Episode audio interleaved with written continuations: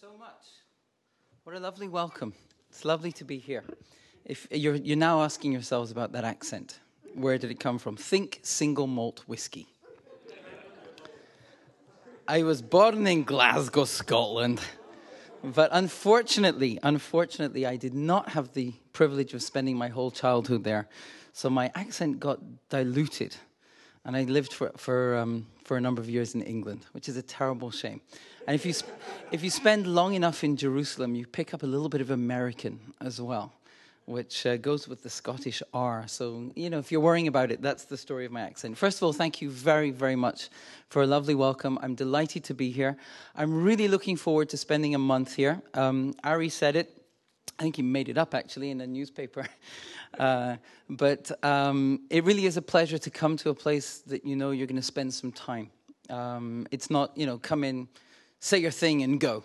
So I'm very much looking forward to getting to know all of you, to getting to know your names, to getting to getting to interact with you, learn about your lives, tell you a little bit about mine. And I hope that I'll be able to, to stimulate some discussion and some thought about issues that I'm hoping at least you will consider um, relevant and interesting and exciting and, and so on. If you look at the titles, they might look a little bit daunting now and again. We'll be talking about philosophers and, and all sorts of complex ideas, but I hope I'll be able to make them accessible, drop a little bit of Scottish humor in the middle, and then, um, and then uh, we can go out for beers afterwards to celebrate. But uh, I, I, uh, I do hope that we will have a chance um, to talk. My wife always says to me that um, my my natural propensity for, for lecturing is that I, you could stand me up against a wall and I'll just talk for two hours without without being interrupted. So please don't let me do that. Um, interrupt, ask questions, engage. Uh, feel free to to interact at any time you like. Just raise your hand, and I will promptly ignore your questions and carry on saying what I was going to say anyway. Okay, one last thing before I start is just to say that um, I got drenched today. So my books all look like this. So don't think that I've read them. It's not. it's not that I've read them. They just got soaked, and as they dry out and they really look, you know, crinkly, it'll look like I'm this this uh, feverish reader of text. But it's not true. I just bought them fresh so as I could come and show you that I own books. It doesn't mean that I read them. So, no, I will be reading a little bit. But I'd like to, I'd like to use this evening as an opportunity to stimulate um, future interest in some of the issues that I want to talk about. Um, that's one of the things that I want to do. And one of the other things that I want to do is to introduce myself a little bit, tell you a little bit about who I am. Um, not so much in, in, the autobiographical sense of the word, but in the, in the intellectual sense of the word. What are my concerns? Um, I, I'm a, I call myself an educational philosopher, really because one of one of the many reasons, but really because I believe that our intellectual interests are connected very, very powerfully to our lives' experiences, um, and I think that this is an opportunity this evening. Um, for, for those of you who come to this original, you know, opening meeting, you'll get a chance to to hear the key to many of the other issues and concerns that I'm going to be discussing in perhaps a little bit of a less personal way um, later on during the course of the month. But many of my deepest intellectual concerns are connected to some of my some of my life's experiences, and I'd like to share some of them with you. Um, and I think that will give you a sense of what I mean um, when I talk about the major challenges facing facing the Jewish world today. So I think there are three. I think there are three major challenges, and I want to talk about three. I'm sure that if we, if we were to go around the room and I was to say, you know, what do you think are the major challenges um, in the Jewish world today, then different people will put their hands up and say different things. And many of the things that other people would say would be different from what I'm going to talk about, and they're all legitimate and they're all right. Um, but I've picked out the three that are my major challenges, and they're the ones that I want to talk about. And the first one that I want to talk about is the challenge of sovereignty what it means to, to have Judaism in a world where there is such a thing as Jewish sovereignty. Um, we all know the state of Israel has been around for 60 years, but I think Judaism is only just beginning to digest the implications of a 2,000 year history without political responsibility, readapting a tradition to a context in which we must, we must carry political responsibility. And that challenge is, I think, the crucial one. It's the most important one of our generation, and it's the one that I'd like to spend a great deal of my time in this month talking about from all sorts of different angles, um, in all sorts of different directions. The other two topics that I'll spend a little bit less time on are um, I want to talk about feminism and I want to talk about postmodernism. But let's start with sovereignty, and let's let me start with my story. I told you I was from Glasgow. Unfortunately, my family moved to Birmingham in England. And in Birmingham, anyone ever been to Birmingham? The accent is just unbearable, terrible, shocking. But it has a wonderful orchestra. Simon Rattle has a wonderful, wonderful symphony orchestra. Used, I used to go there often as a kid. Um, my father was a professor of medicine in Birmingham University, and that was why that was why we moved. I came from a religious family, a Zionist family. I was very active in Bnei Akiva, which is a Zionist youth movement. Um, and I used to go to this little Talmud class. And one evening, at the age of 14, I had the decisive event which changed my whole life story. When I was 14 years old, walking home from my little Talmud class with my kippah on my head and my not soaking wet Talmud under my arm, I was walking through the streets of Birmingham on the way back to my parents' home, on the way home. And I took a little shortcut through a council estate. I don't know what the, what the California equivalent is, but it's public housing. Um, not a very good place to walk around with a kippah on your head. And as I was walking, as I was walking along the road, I saw coming in the opposite direction, I saw these three skinheads um, with swastikas painted on their heads. Um, and I saw them coming, and I, I remember that we, I, at the time I was studying in literature at school, Thomas Hardy's poem, the, Convergence of the Twain, and about this inevitability of the encounter between the Titanic and the iceberg. And I was walking along this road thinking, I'm not going to be able to avoid these guys. And I crossed over the road to the other side of the road just to, you know, get away from them and put my head down and walked along the road. And I saw that they'd crossed over. So I crossed back and I saw that they crossed back. And I realized I'm not going to be able to avoid these people. So I put my head down. You know, tried to condense myself and make myself as small as I possibly could. And I walked along the road. And as I walked past them, one of them leaned out his shoulder so as to bump into me of course, accused me of bumping into him. They grabbed me physically. They forced me to goose step, um, literally grabbing hold of my legs, and then they threw me into a corner and they proceeded to bash the hell out of me. Um, and they, they, they uh, by, by the third kick to the nose, I wasn't feeling the pain anymore. Um, but I was absolutely, I was absolutely beaten to a pulp. Don't worry, I'm fine. I can see the concerned faces. I'm okay. No, no permanent damage. But I was very, very, very um, shaken up by this and very frightened. Um, and actually, at the end of it, they, they, they asked me if I had any money in my pockets, and I was, you know, scrummaging through my pockets. I found five p or ten p or whatever it was, uh, and I gave them, I gave them the money, and they said, "Right, you can go." And I'll never forget when they said, "You can go." I said, "Thank you." And then they went, they went and they just left me lying in a pool of blood, literally lying in a pool of blood on the ground. And I said, What did I say thank you for? I was appalled. And I sat there, I sat there for quite a long time before I got up and I went home. And I made three major promises to myself. Promise number one was that I was going to get a black belt in karate. And I did, by the way. I had a silver medal as under under 18s black belt um, competition in Taekwondo in Britain before I before I left. But I can't do anything anymore. I can't lift my feet any higher than my than my than my knees. But I used to be great. I could do these flying kicks. It was wonderful. Um, but that was my first promise. The first one I fulfilled anyway. The second and the third were really part of the same promise. But I vowed on that day, lying on the ground, that I'm going to go and settle in Israel and that when I get to Israel, I'm going to serve in the army. Now, you've got to remember, I was 14. Like, it's not very sophisticated thinking. I understand that. But those were the promises that I made to myself. And on the day that I finished high school, literally on the day, it was very symbolic and extremely important for me. On the day that I finished high school, I went to school on my last day of school with a one way ticket to Israel in my bag. And my father picked me up from school and took me to the airport. And I've been living in Israel ever since. It was a critical, critical gesture for me, and it was very, very important.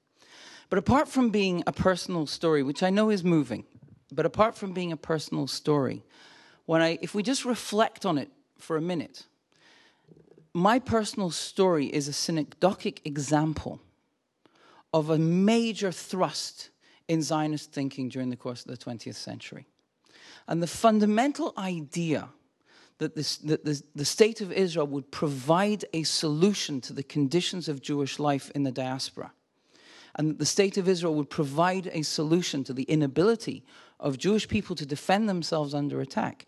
This was one of the fundamental thrusts of the Zionist movement. The first declarations of the Zionist movement were that we were going to provide a solution to the condition of diaspora.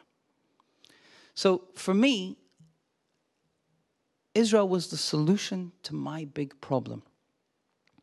Problem was, I was 14 years old, very naive, and there were other problems that I didn't know anything about. So let me jump to story number two, which, in my opinion, is worse. But in 1986, I settled in Israel. 18 years old, I settled in Israel and I signed up to study in a Hesder yeshiva and I started studying Torah. And it was the beginning of my, of my real Jewish education. I grew up in a religious home, but it was nothing like what I encountered in Israel. And as I spent my first years in Israel, I discovered these, these Israelis who were my age and they knew everything. It was unbelievable. Their mastery of biblical texts, of Talmudic texts, of Mishnah, of Jewish history. I idealized these people. I thought they were incredible. I was one of these, I was one of these really excited Olim who comes to Israel and wears his sandals in the winter. And spends all his time hanging out with Israelis until I'd mastered Hebrew. I worked like mad until I had the r in my resh, so as I would sound like a real born and bred Israeli. I even tried eating that. That, that white cheese stuff that they, I still can't do that. I can't hold that down. That's the last frontier of Aliyah that I just can't. But I came to Israel very, very excited about what Israel had to offer me. And I studied and I learned and I grew and it was wonderful. But in 1987, a year after arriving in Israel, as I promised, I was drafted into the army. And I found myself in 1987 serving in the Givati Brigade. It's an infantry brigade. brigade. And those of you who can remember the history, I know that most of you weren't alive in 1987. You were still, you were still in diapers. But um, those of you, those of you perhaps heard from your parents or your grandparents, will know that in 1987, um, the first Intifada broke out. The truth is that the first Intifada chose to break out on me. My unit was the first unit to encounter the offensive of the first Intifada. We were patrolling in Jabalia, a refugee camp in Gaza, and the whole refugee camp was under curfew for days and days and days. And we were patrolling around. It's actually the most densely populated area on the planet, but we didn't see a soul for days and days and days. We could hear the noises of children playing behind, behind metal gates. And we could hear dogs barking and smell cooking of food, but we didn't see a single soul. And we were walking around in these patrols, winding our way through the streets of Jabalia, a very, very densely populated refugee camp that we had to ourselves. And all of a sudden, we turned a corner and there were thousands of people in the streets. Thousands of people in the streets. And they were furious at me and pelting stones and bottles and rocks and furniture and God knows what else throwing at us. We had no idea what to do. We were totally ill equipped. The only weapons we had in our hands were machine guns. And we weren't being shot at. So I won't go into the details of that particular story. We managed to get out of the situation. But the reality is that within, within a few days, the Israeli army decided that the correct response to the first intifada was corporal punishment. That the way to deal with the first intifada was to make it go away using corporal punishment. And we were issued truncheons that looked a little bit like baseball bats. And I don't know if you remember, Rabin landed at the airport and he said, "We'll break their." You remember that one? We'll break their their their bones. Um, those were the instructions that we were given. That was not just a that was not just a statement for the press. We were told. Actually, the orders were to show the anger of the Israeli army. Those were our instructions. And under some circumstances, it was, you know, breaking into people's houses and bashing, you know, destroying property. We smashed windows, we broke television sets, we threw plates out of windows. One particular incident that I want to tell you about took place in the refugee camp of Khan Yunis. And the brilliant idea was if we keep everyone in Khan Yunis up all night long, they'll be so exhausted the next morning that the intifada will come to an end. It's wonderful that we have military geniuses working on the strategy. Israel was really confused. And I was part of this incredibly complex operation. The idea was to wake up everybody between the ages, males between the ages of 16 and 23. Of course, when you do that, everyone gets up. And we had to put half of Jabalia back to bed so as we could just get the 16 to 23 year olds over to a stadium. We placed, we placed them in the stadium, we cuffed them, and we held them there all night long, and then we released them in the morning. And when we released them in the morning, God forgive me for telling this story. But when we released them in the morning, I was positioned at the gate of this huge stadium where we had held these people all night long. I was issued a truncheon and I was told they're going to come running by. Your job is to thump them one after the other. I couldn't do it. So my officer comes over to me. At the time, my Hebrew was still very, um, it was still very scratchy.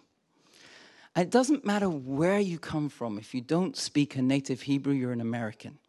So my, com- my officer comes over to me and says, No, Amerikai, yefei nefesh, right? American.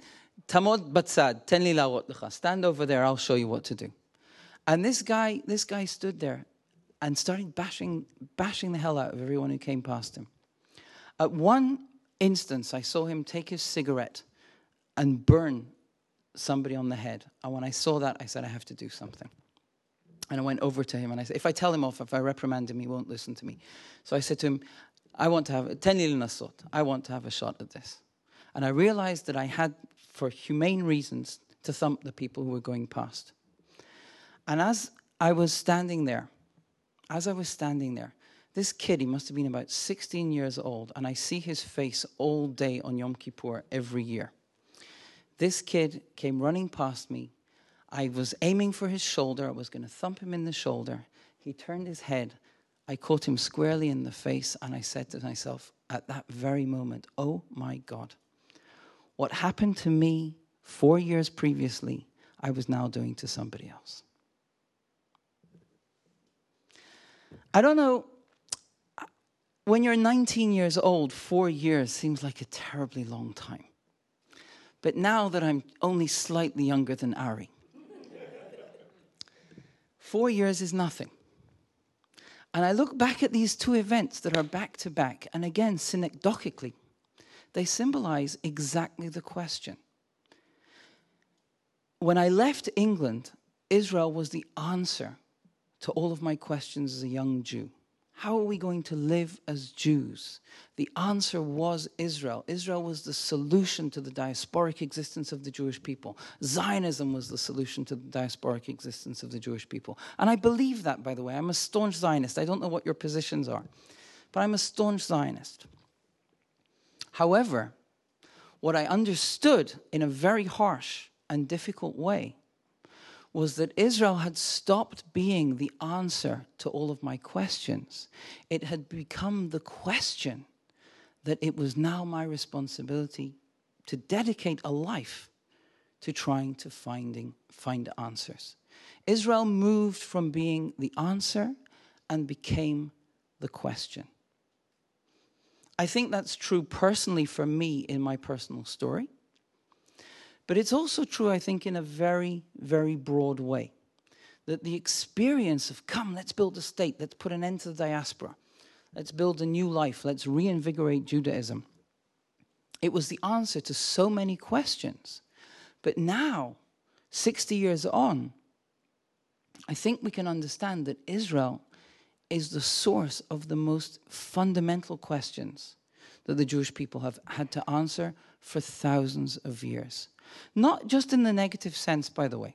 I know the story that I've told starts as often on a, on a, on a, on a negative on a negative tone, but it's not it's not just negative. We have fundamentally critical questions about what it means to be Jewish in the modern world. And it doesn't matter if you live in Orange County, Honolulu, or Auckland, New Zealand.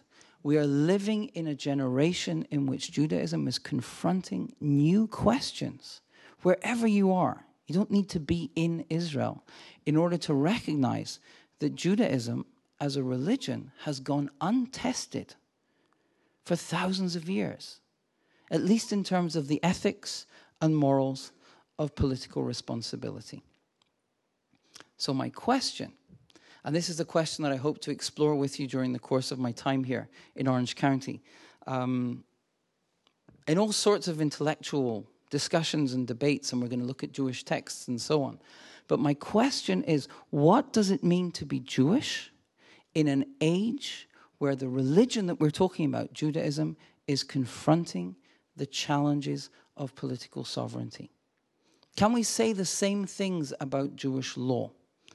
Can we allow Jewish morals and Jewish ethics to continue un- unchanged when we need to confront the challenges of sovereignty? I'd like to read, I'd like to read a little passage. It's soggy wet. But it's from one of my close and dear teachers, who I'm sure you've all heard of. His name is David Hartman. I rarely agree with David Hartman. We bash out everything. He agrees with me on nothing. I think that's why I love him so much. But this passage, I think, is just one of those rare occasions where David gets it right. And he writes as follows because of national renewal and empowerment, Jews are no longer living metaphors for the other, the stranger, the eternal victim. They now wield power in a sovereign state, and so they cannot conceal their moral failures by blaming others. The rebirth of Israel provides the Jewish people with a public arena where they themselves must take charge, drawing on the strength of their tradition to give a direction to political life and a content to popular aspiration. Now, Jewish values must come to grips with Jewish power. Ow. Isn't that sobering? It's incredible. I think it's a wonderful, wonderful little paragraph. He writes that paragraph in an introduction to a book. It's actually a series, it's a collection. It's called The Jewish Political Tradition. This is a soggy version of volume, volume one.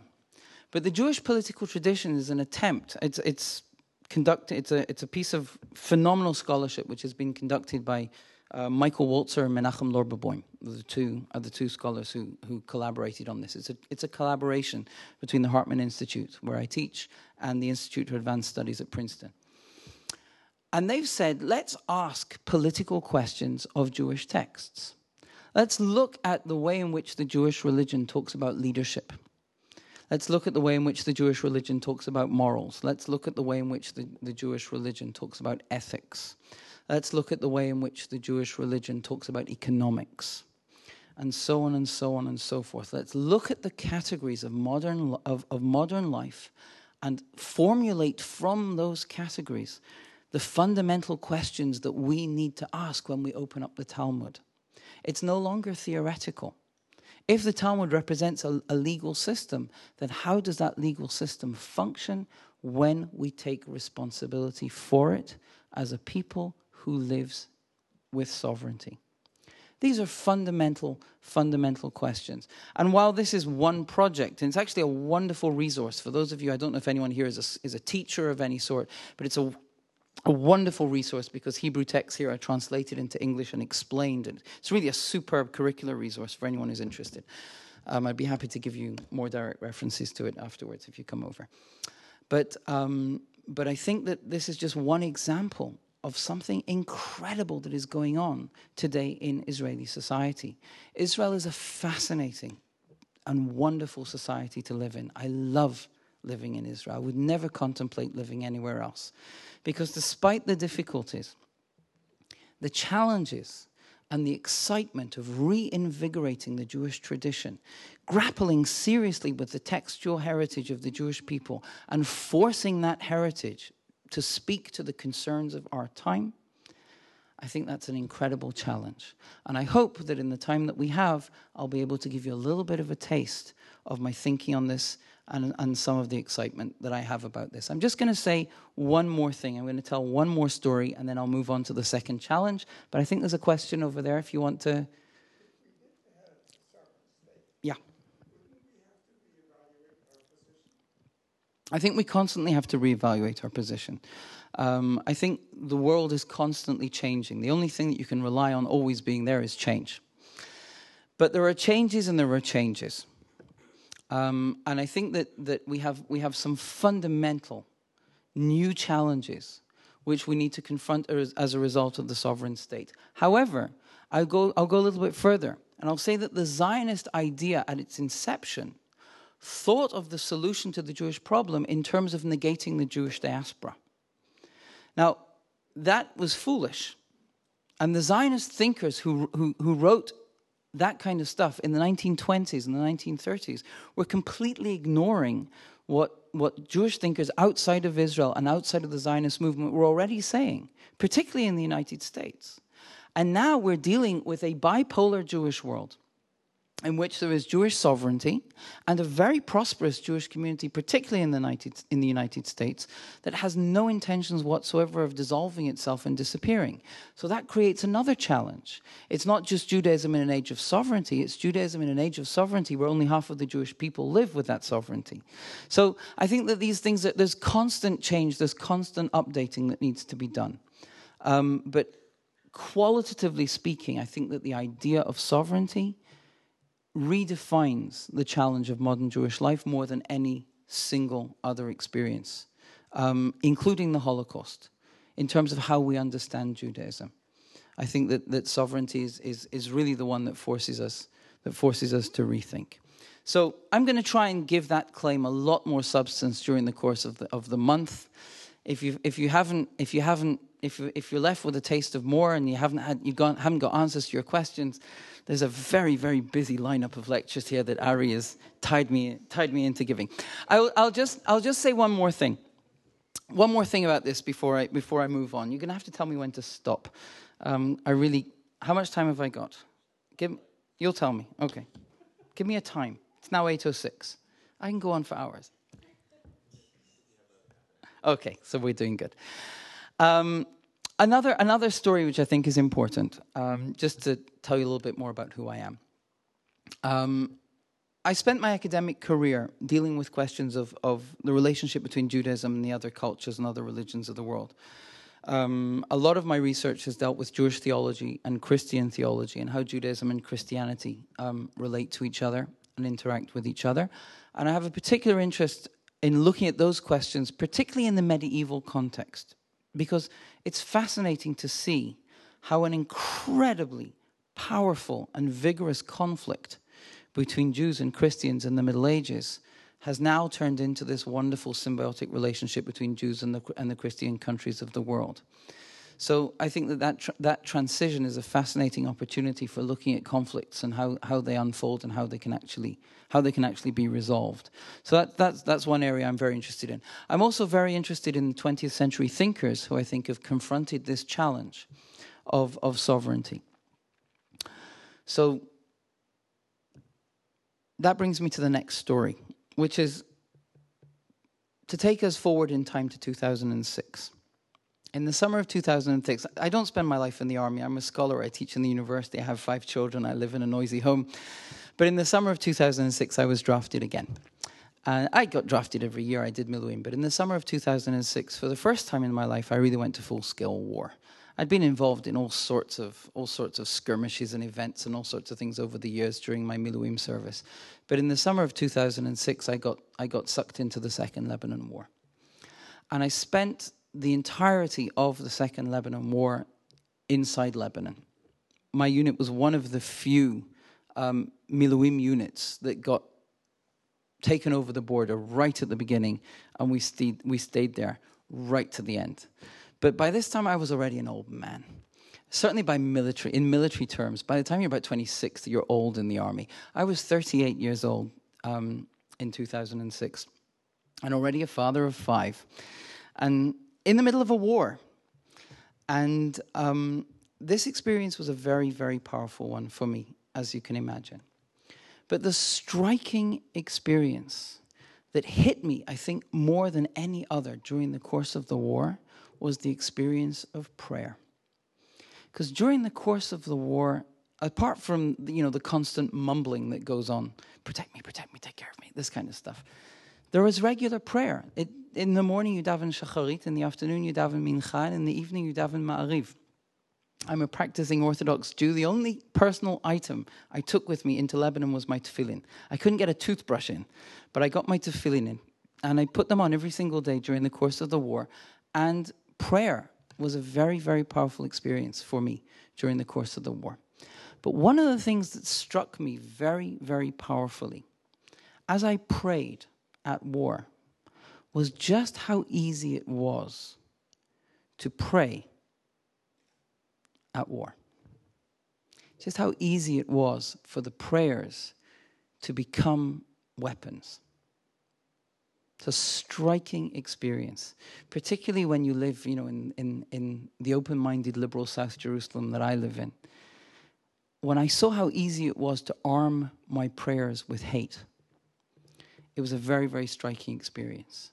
And I recognize that we need to engage very, very seriously with what it means to articulate an authentic, modern, religious experience, which is simultaneously authentic and in tune with the tradition and honest about all sorts of things that are in the tradition. And believe me, if you study it carefully, the Bible contains all sorts of things that our modern sensitivities don't like. And rather than dismiss them, I think we need to confront them in a complex way. And this, that message was only really driven home to me during the course of the war, when I recognized that I was personally implicated by all all sorts of things in my tradition that I thought I could ignore. And that brings me to my second challenge, which I think is a critical one and a very, very important one. I'd like to talk a little bit about feminism.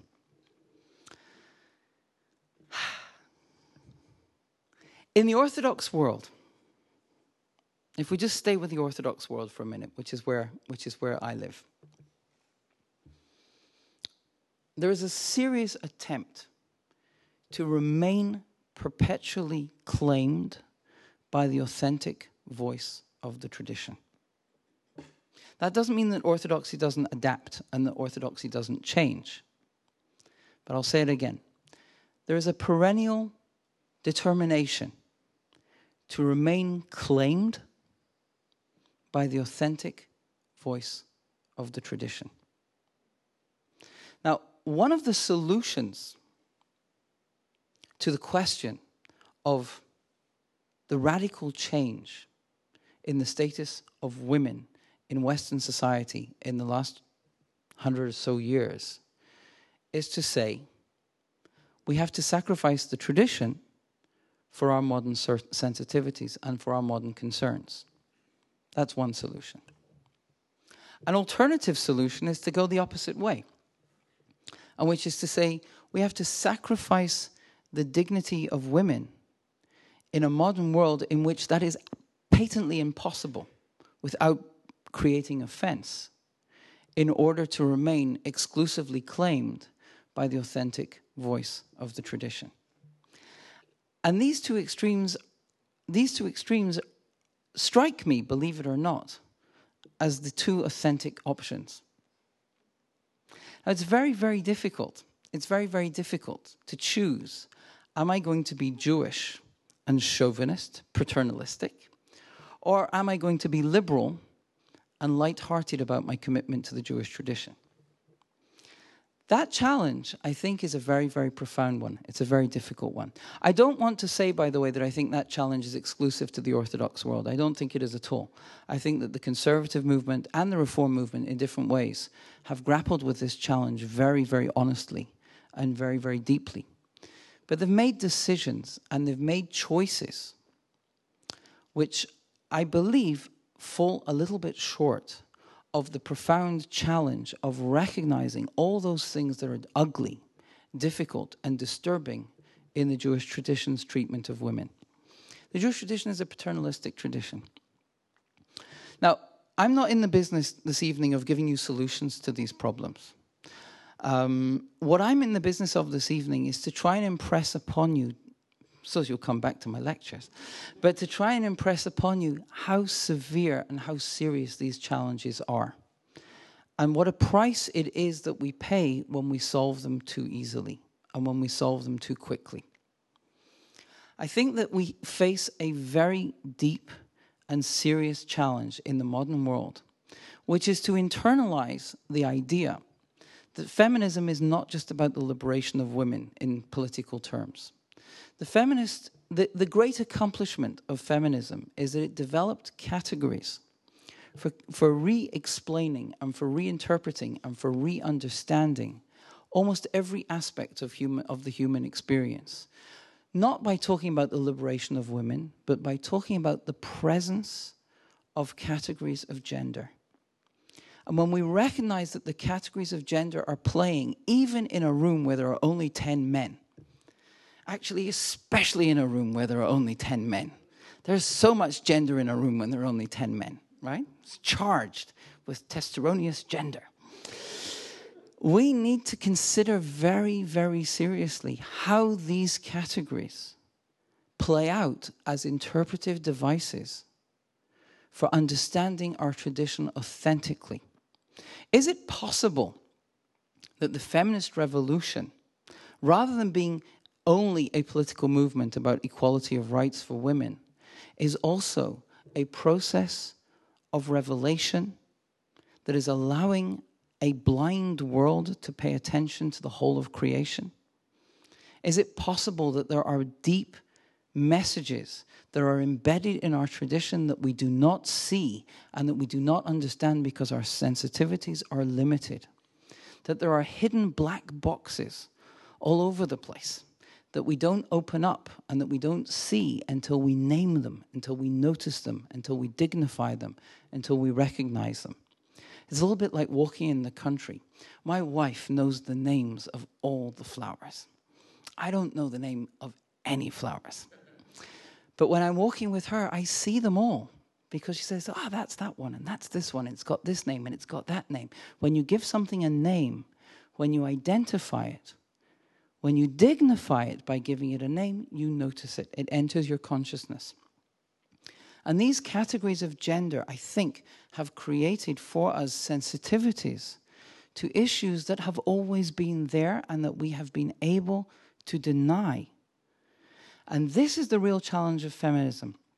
Not the liberation of women alone, which I don't think is the exclusive concern of the Jewish tradition, but the reinterpretation of the Jewish tradition in the light of human experience rather in the light of the experience of men. And that is a fundamental issue that forces us to rethink the entirety of the tradition's messages. The simple idea, you listened to Rachel Elior last year, I know the simple idea that God is not a guy. I don't know what he is, or she is, or they are. I don't know. I mean, they are. You can't really say that in a monotheistic. But the multiple after you've heard Rachel or maybe you can. Um, but the the the notion the notion that we have projected onto God a male identity.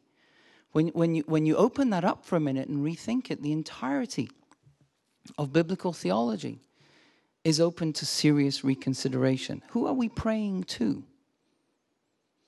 So, these, I think, are fundamental questions, and they pose one of the most significant challenges to our generation a challenge of reinterpretation.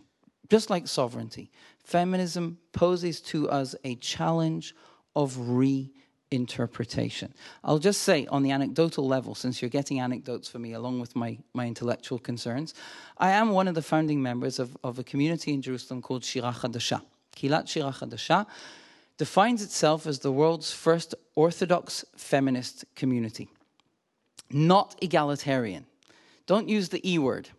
We don't use the E word. We're not motivated by egalitarianism, we're, no, we're motivated by feminism. And it's a, it's a big difference. It's a very significant difference. And it doesn't just mean noticing women, it means noticing people. It means paying attention to the disempowered. It means not using the festivals as an opportunity to pat yourself on the back, but using the festivals as an opportunity to be inclusive of others who don't who don't earn prominence in their daily lives because we stand equally in front of God.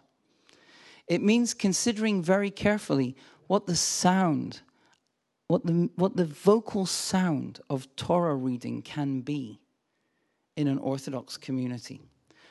The first time I heard a woman read from the Torah the, the, the story of Parshat Sotah, I don't know if you're familiar in the book of Bamidbar, a man has the, has the entitlement to accuse his, his wife um, of infidelity. He needs, he, needs, he needs to bring absolutely no evidence whatsoever in order for her to go through a really shocking trial, um, an ordeal, in order to establish her innocence.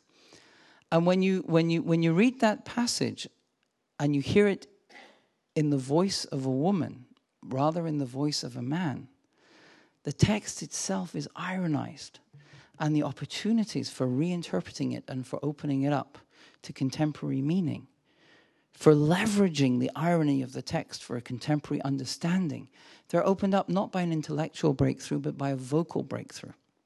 It's an incredible, it's an incredible experience. So, how do we walk the walk and talk the talk at the same time? How do we create a community that interprets the Jewish tradition in the light of this incredible revolution that has taken place during the course of the 20th century. It's not just about halachic egalitarianism. It's about, it's about our spiritual identity. It's about our religious lives. It's about our communal identity. It's not a matter if you draw the line halachically the way the Reform movement does, the way the conservative movement does, or the way the Orthodox movement does. The question, I think, is the same for everybody. We're talking about a massive revolution in the world and its resolution is not going to be quick. And I think this is one of the major challenges that I that we should put on the table for the Jewish agenda today, what it is that we're talking about. The third one that I want to say something about, I'm actually going to be talking quite a lot about this in various different lectures with frightening titles. But yes,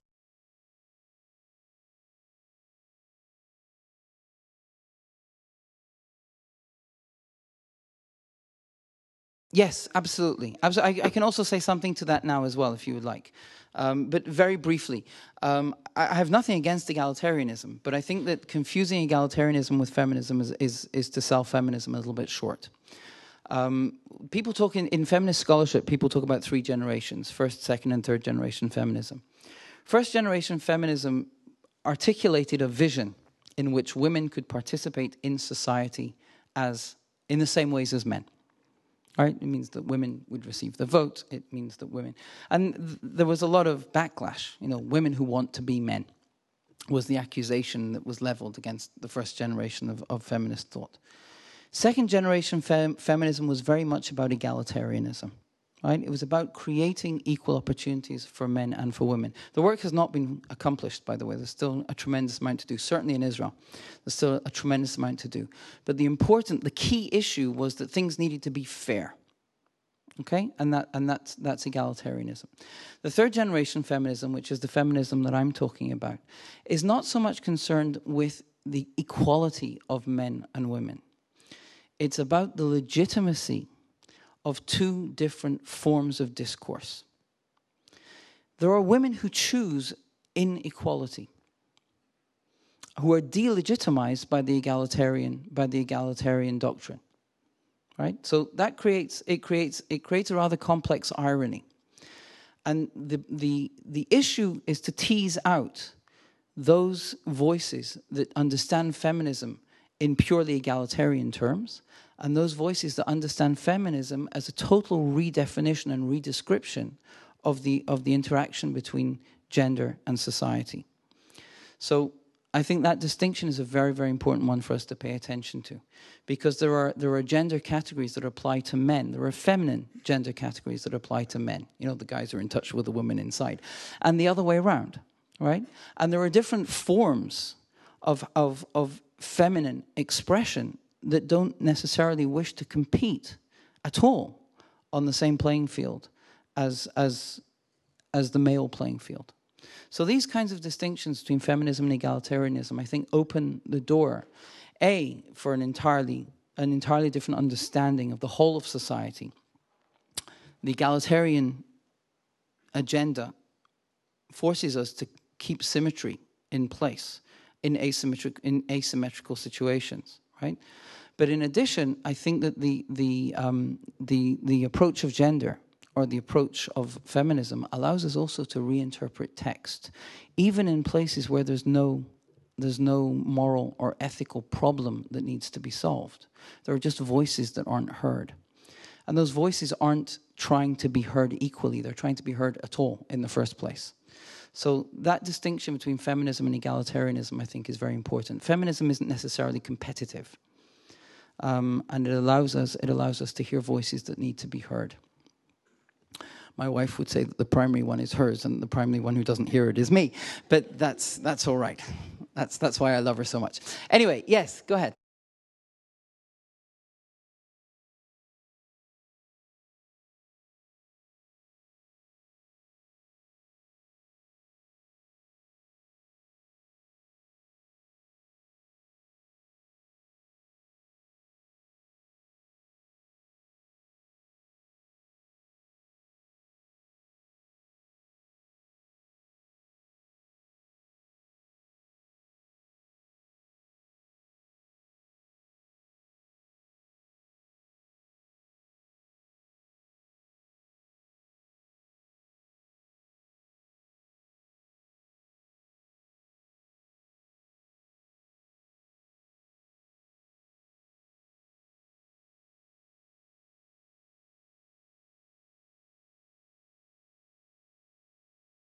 Okay, so have you got the date of the lecture that I'm giving on Kvod? There is a lecture on Kvod. What you're talking about is the Gemara Megillah Kaf Gimel Amud Aleph. And it's, it, it, there it quotes from the Tosefta. And there's actually a very, very uh, interesting discrepancy between the way the Tosefta complete, reaches its conclusion and what happens with the Talmud. There's a, a, later rabbinic edition. It seems that in the, in the time of the Mishnah, I'm going very expressly through this because I'll talk about it in much more detail in another February 7th. But the, the, Talmud, the Talmud makes an addition on the conclusion of the Tosefta, which allows women to read and says, they can't. The question is, what does kvod hatzibur mean? You've given one of the interpretations. The problem is that there are seven cases in the Talmud that are, that are described as being prohibited because of kvod hatzibur, and not all of them apply to women. Some of them apply to ritual objects. You can't leave a Sefer Torah uncovered, mipnei kvod hatzibur. A child cannot, cannot approach the Sefer Torah if his clothes are ripped because of kvod hatzibur. A Kohen can't, can't give the blessings of the priest um, if his sandals are dirty or if his feet are dirty because of hatzibur. Not all of these seem to be about the issue of women in, uh, inhibiting men because they know stuff that the men don't know. So my, my suggestion is that hatzibur is in and of itself a gender category. Kavod is a theological term, it refers to the male aspect of God, and tzibur is a sociological term that refers to the male community that comes together to form the minyan. Kvod tzibur is a gendered term, and how we leverage that and how we reinterpret it will be the subject of a lecture on February 7th. So you're welcome to come along, and I'll be very happy to, to explain it in more detail then. This is just a, this evening I'm just giving you little tastes of things that we will delve into much, much more deeply. Okay, I'm going to go on to the third subject because my wife doesn't like me talking about feminism. She thinks I'm a hypocrite. Um, Oh yeah, I am. Of course, I'm a hypocrite. All men are. Anyway, um, the the um, I'm just kidding. Uh, the third subject that I want to say something about I also want to say something about the fourth one that I didn't choose to talk about, which is assimilation. And I want to explain why. I, it's not in my major three, and I want to explain why. But let me, let me first say something about the third. The third is postmodernism. Postmodernism has got such a terrible name. Now, when I heard I was coming to Irvine, I was delighted because Irvine, California was the home in America of Jacques Derrida. I don't know how many of you had an opportunity to interact with him and how involved he was in the community here. But I'm going to be talking quite a lot. I'm going to be talking quite a lot about Derrida, and I'm going to be suggesting that the way in which we read postmodernism is a huge. I don't know how you read postmodernism. I'm making assumptions here. But most people read postmodernism as a free for all. Anything goes. You know, kids can say to the teacher in school, Well, I think two and two is five. What right have you got to, to encroach upon my subjectivity? Um, you know, these kinds of these kinds of understandings of postmodernism, I think, are, are inadequate. I think they're inadequate. The issue here that I want to touch on very briefly, and I'm just going to throw this out. I'm just going to throw this out very, very briefly. My time is really running out, but I'm going to, I'm going to say very, very briefly. One of the critical things that postmodernism does, by the way, it's a terrible name postmodernism implies that there's modernism and then postmodernism comes afterwards. Modernism and postmodernism are, are they develop simultaneously. It's really, it's, it's really a critique of modernity, which runs side by side with modernity and can clearly be traced back to Nietzsche, if not before. So it's no later than, than modern thought. But the postmodern critique, as it is called, undermines the notion that a single truth can can cast its tyranny on alternatives. That there is a notion of a single truth. And before you jump out of your seats and say, oh, that's pluralism, it's not pluralism there's one major fallback in pluralism is that the only people who are, plur, who, who are pluralist are pluralists. You can be a left wing pluralist, a right wing pluralist, a Buddhist pluralist, a Christian pluralist, a Jewish pluralist, but all of that is pluralist. What about non pluralists? Does pluralism have a place for them? No, it doesn't. So there's a problem here. But postmodernism questions the validity of the notion of a single truth. Now, that idea in and of itself has totally changed modern intellectual culture. That thought of itself as pursuit of the truth. That's what scholars are supposed to do. We're supposed to try and figure things out and reach the truth. What did Shakespeare really mean when he wrote X? What is the reason that balls fall to the ground when you leave go of them from a certain height? Can we calculate it and quantify it in objective terms that are universal and that will always be true under all circumstances? That was the objective. Postmodernism calls that into question, not just in epistemological terms, in other words, in terms of whether or not that's true, but also in ethical terms, in terms of whether or not a society that talks about a universal truth will not necessarily be an oppressive society, since other people's truths will be delegitimized, which is where postmodernism meets with postcolonialism. What's the problem? There are two big problems. One is monotheism, and the other is Zionism. Monotheism assumes a single God. So the assumption would be that the single God has a single truth. Okay? In the beginning, God created the heaven and the earth. Where did the heaven and the earth come from? They came from God who created them in the beginning. Truth. What happens, not just when Darwin comes up with an alternative, but when the second chapter of Genesis comes up with an alternative? And then the third chapter of Genesis comes up with another alternative. How can we reconcile a modern religious tradition with a notion of a single truth? These are, and can we talk about the varieties of truth that exist in the Jewish tradition and still remain loyal to the monotheistic idea. So I think that this is a very, very fundamental question for modern religion. How do we deal with the idea that religion doesn't get to compete with science for the truth? How do we get our heads around that? How do we deal with the possibility that religion cannot make absolute truth claims? Not because religion isn't truthful, but because truth is no longer capitalized. So if, if truth is no longer an absolute value, if it's relative, then what's the point of religion and what claims can it make to being a valid system for understanding and interpreting the world? This is a fundamental question.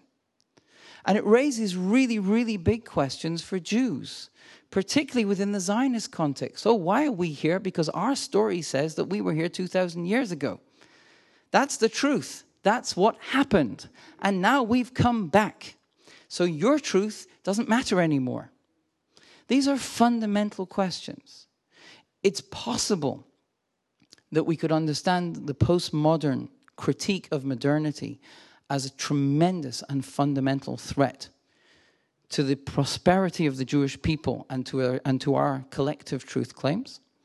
I'm going to argue quite vigorously during a number of my presentations here that postmodernism opens up for our thinking in, as Jews in the modern world new avenues that are incredibly productive and that allow us to regain our hold on a much richer kind of Jewish ethics than the kind that positivist, modernist, scientific epistemology allows us to hold on to. So that's going to be that's going to be a major a major issue that I'm going to touch on as well, and that I hope will not leave you too uh, too confused with abstract philosophical concepts. But I just I just threw it out now for a taste. I'm going to say one last thing before I finally shut up and let you ask all your questions. Um, I haven't picked assimilation as one of the major challenges of the Jewish world. And the reason why is not because I'm not troubled by assimilation and not because I don't think it's, it's a real concern or a real problem. But I think that when we talk about the Jewish world, we're talking fundamentally about the reinterpretation of the Jewish tradition. And I don't think that assimilation competes with either sovereignty, feminism, or postmodernity as a defining question for how we go about reinterpreting the Jewish tradition. I would say, and I will say, and these are my closing remarks, that if we do live up to the challenges of reinterpreting our tradition in our time, in the light of sovereignty, feminism, and postmodernity, we will have a chance, we'll have a shot at making the tradition sufficiently compelling, sufficiently refreshing, sufficiently challenging, and sufficiently exciting to make it the choice of the young generation of Jews growing up in the world today. Thank you very, very much. Questions? Please, please feel free to ask anything that you'd like to ask. Yes.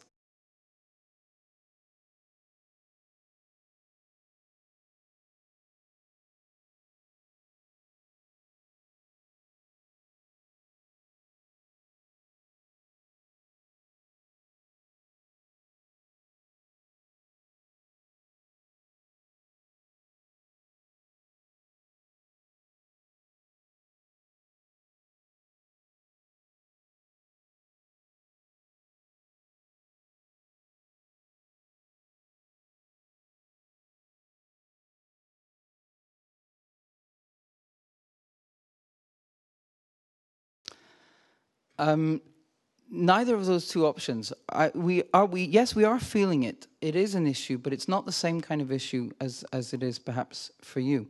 But I, I want to make something very clear. I think that the victimization of Jews in an era where there is no Jewish sovereignty is entirely different from the victimization of Jews in an era where there is Jewish sovereignty. So the question isn't is there victimization or isn't there? Is there anti Semitism or isn't there? Is anti Zionism anti Semitism or not? And, uh, you know, all these kinds of questions. I don't think that that's the question that I'm pointing at. I'm pointing at the fact that all of those questions are experienced fundamentally differently because of Jewish sovereignty and because of Jewish power. And by the way, I'm not ashamed of Jewish power. Um, I'm not. I'm not. I'm not. I'm not suggesting that we should get rid of it. Um, I really think that we're in much better shape today because we have it. And we should hold on to it and cultivate it. But it forces us to think differently about what it means to be Jews. And that's the question. When, when, when we have problems of the sort that you're describing, they're different problems because of sovereignty. But so is reading the Torah a different experience because of sovereignty. So the question is not what the issues are. I think some of the issues travel across time and repeat themselves today. Sovereignty doesn't change every issue, it changes the way in which we need to respond to issues. It's a completely different experience of being Jewish. Even if you don't live in the state of Israel, Jewish sovereignty changes things. That, that was my point. It's not that I care or don't care about those concerns, which I happen to care about very much. Uh, am I am I clear? Am I making yeah?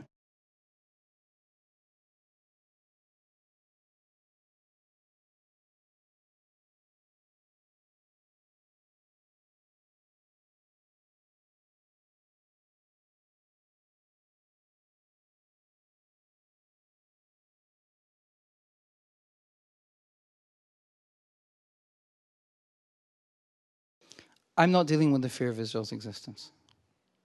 Not dealing with the fear of Israel's existence. Not at all. Israel is a robust, fascinating, strong, healthy society with lots of problems. But guess what? so does America have problems. Everyone has problems. Um, but Israel is unique to me as a Jew because it forces me to rethink about what it, to rethink what it means to be Jewish. I don't think Israel's existence is in peril. Um, I, I, I think that that was my story. That was what I felt when I was 14 years old. But that's what, I, that's what I've realized I need to stop feeling if we're going to live up to the challenges of our generation. I think that, that when David Hartman talks about the ex- hiding behind the excuse of being the perennial victim, he's saying that that mentality is not a luxury that we can allow ourselves in a world in which we wield a tremendous amount of strength and power. Not just, not just military power, there's cultural power in Israeli society. There's tremendous creativity. There's there are agendas in the world today that are being set by things that are happening in Israel. So, you know, this, this sense of victimization is not the sense that I have. Um, which doesn't mean that you don't or can't, it's just not my experience.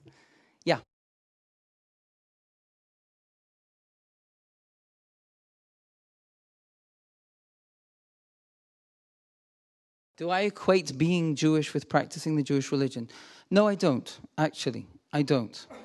I also don't equate being Jewish with um, being born Jewish. What I would say is that if being Jewish for you, not you specifically, but for one, is purely about birth, then that's a tremendous that's a tremendously wasted opportunity. Um, I think that being Jewish is about being Jewish. It's an it's an active, continuous, continuous verb. Not everybody does it religiously. Um, people do it in all sorts of different ways.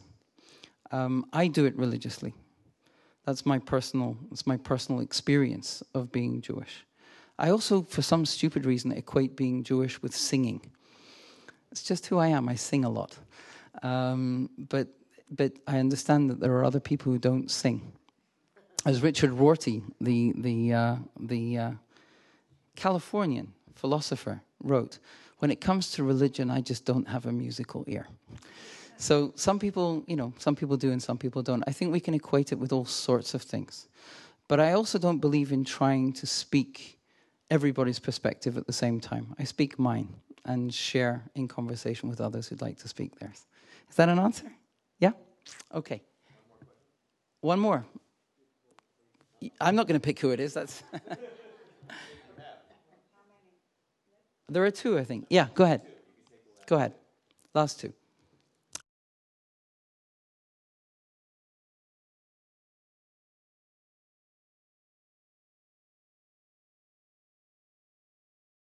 is not threatening. I said that it's generally understood as th- being threatening to, to, Zionism, but I believe it can be. I can. I believe that can be turned around. That is the subject. That's a subject of a whole series of three um, lectures.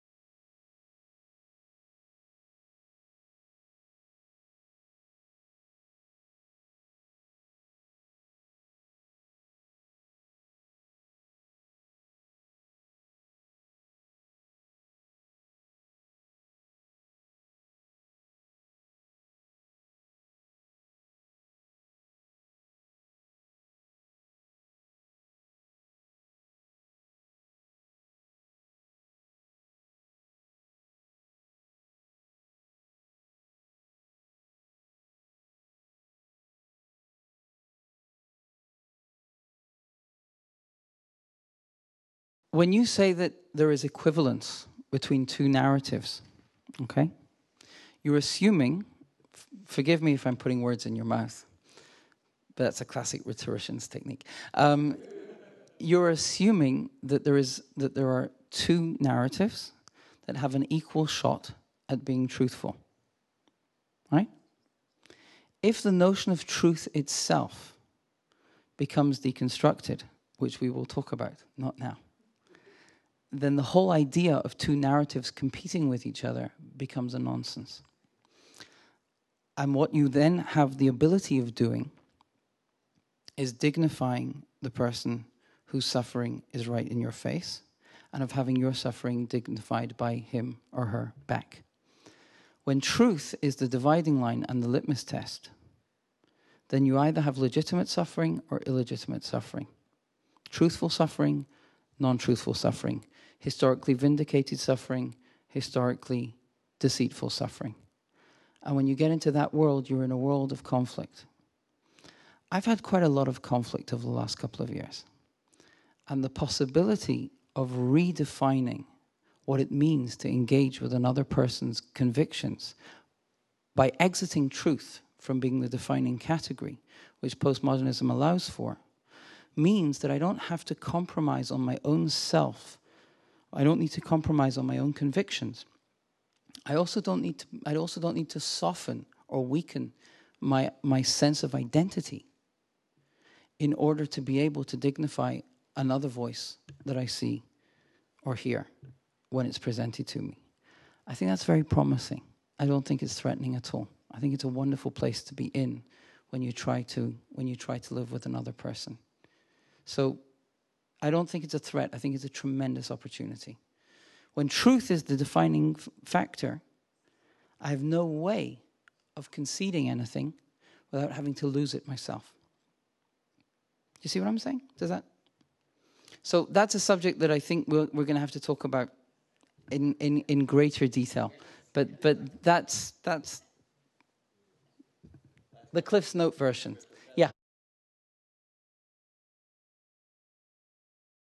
Didn't say a word about that. yes.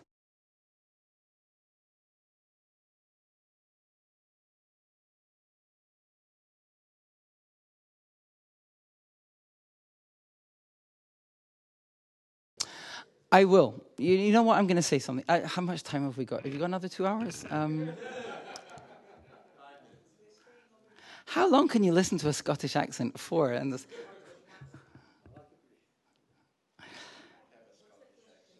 I can make it stronger if you like. I'll tell you. The, how Jewish dialogue with the Muslim world. I think what you're asking, I'm not sure if you're asking Jewish dialogue with the Muslim world or Israeli dialogue with the Arab world. Um, which one are you really asking about? The first. Okay. So I think that I think if we keep the postmodern thing back in back in in, in the conversation, one of the interesting things that um, I've now reached the ability to admit took me quite a long time. One of the things I've managed to learn to admit is that when it comes to God, I don't know anything. That certainty is the last thing that defines religious experience. Uh, we tend to think of religious people as certain people, right? In Hebrew, there's this ridiculous phrase that, that, that repentance is called tshuva, which is returning to God, but it also means an answer. And people who turn away from religion, they say that they have discovered questions. And of course, religion is exactly the opposite. Religion is standing before the great question mark in the sky. Um, we, we don't know. The fundamental experience of religion is an experience of accepting uncertainty. It's a kind of mystical openness. We'll be talking about this when we talk about Heschel, if you stick around. Um, from a position of not knowing and of a passionate conviction to journeying towards discovery, I think there's a possibility for religious dialogue to be very constructive and to be very open. It's when it's when non it's when convictions and certainties cannot be opened up that you face that you face a conflict with another religion. Okay? Now one of the things that I think is um, is promising and that is hopeful is the recognition that the religious that, that the religious encounter can allow us to understand perhaps that some of the problem that the Muslim world has with the Jewish world is connected to its secularism.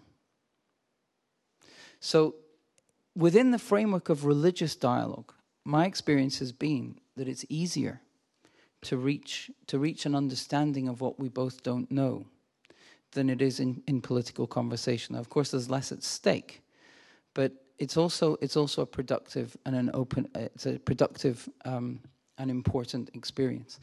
The only thing I would say, if you ask him about my approach to this, my approach is that is that religious interreligious dialogue must not be symmetrical. We mustn't enforce symmetry on circumstances that are not symmetrical, both in terms of the hugeness of the Islamic world and the teeny weeny little size of the Jewish world, on the one hand, and also in terms of the strength of the state of Israel as opposed to the weakness of Palestinians. So there are, there are all sorts of asymmetries in all sorts of directions, and those need to be remembered and taken into consideration. When you get 10 Jews, 10 Muslims, you'll tell us how you bury your dead, and we'll tell you how we bury our dead. You tell us how you eat kosher food, and we'll tell you about halal. Very little happens, but when you try to confront, when you try to confront in asymmetrical terms, the different traditions and to experience them and relate to them from within the context of your own, that can be a very productive experience. Not to create a relationship, but to enrich what it means to be Jewish and to enrich what it means to be Muslim separately. So, and that encounter creates a world where there's more understanding. Okay, but that that in a nutshell, that's that's my approach to these issues. Thank you so very much for listening. Laila Tov.